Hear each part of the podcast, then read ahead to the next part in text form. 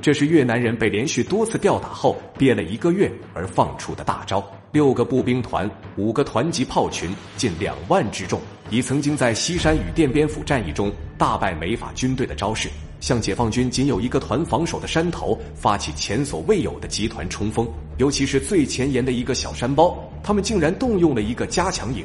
这种横扫千军、势不可挡的阵势，恐怕没有几个连队能与之抗衡。然而，让他们万万没想到的是，这个小小的山头上竟然冒出十五名勇士，硬生生的挡住了他们的去路。他们不仅守住了阵地，还打出了一个歼敌两百余人的阵地防守奇迹。那么，憋了一个月的越军到底有多疯狂呢？战士们又是采用了怎样的巅峰战术守住阵地的呢？今天就让我们一起去看看解放军的十五兵王是如何一战打出李海新高地的。制作视频不容易，您的支持是我们的最大动力，请长按点赞并关注支持下。我在这里先谢谢各位朋友了。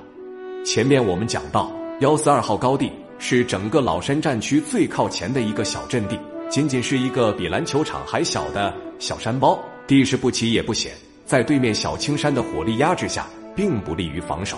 当时防守在这里的是十四军四十师幺幺九团三营八连三排的九班，加上排长李海新，一共十五名战士。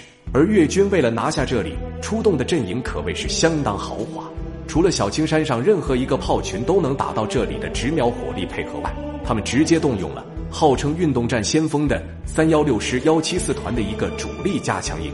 千万可不要小看了这个营，他可是曾经参加过抗法的奠边府战役。到了后面的西山战役中，更是成了打美军的主力。不仅身经百战，而且战风狡猾凶狠，加上这次又是沿用之前两场大战的战术，可谓是轻车熟路。一上来就是一招潜伏偷袭，在一阵紧张的前行后，离山头已不到二十米，眼看偷袭就要得手，突然一阵密集的弹雨迎面射来，山头上五七式重机枪发出惊天的怒吼，每分钟六百发，一千五百毫米口径的弹雨。瞬间就被打得落花流水。其实他们刚到阵地就被高地上的哨兵发现，但李排长并没让大家立即反击，于是将计就计，等他们送货上门，在机枪手与侧翼战士们的配合下，第一个回合就以越军仓皇撤退而告终。偷袭不成，只能强攻。三板斧首先是炮火覆盖，一时间雨点般的炮弹就落向这个巴掌大的山头，原本参天的大树都被炸成了树节。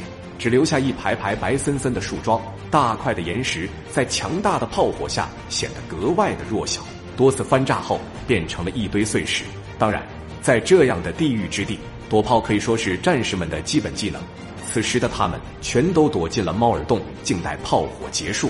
很快，越军以一个连的兵力向山头发起冲锋，战士们奋起反击，但敌人的数量实在是太多了。十五名战士只能打退东边，打西边，四处跑动射击，时间一长就促进见肘了。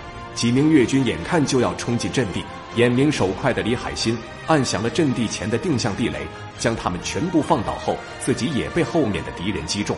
他艰难地按响后面的两处地雷后，不幸被炮弹击中，英勇牺牲。更为严重的是，此时步话机也被敌人的炮火打坏。这就意味着幺四二号高地已与后方的指挥所失去了联系，无法呼叫炮火支援，而敌人则能更加肆无忌惮地发起集团冲锋，一大群越军蜂拥而来。那么，高地上的十四名勇士还能守得住阵地吗？他们又采用了怎样的巅峰战术，将敌人赶下山去的呢？请看下集《幺四二号高地之战三：绝地反击》。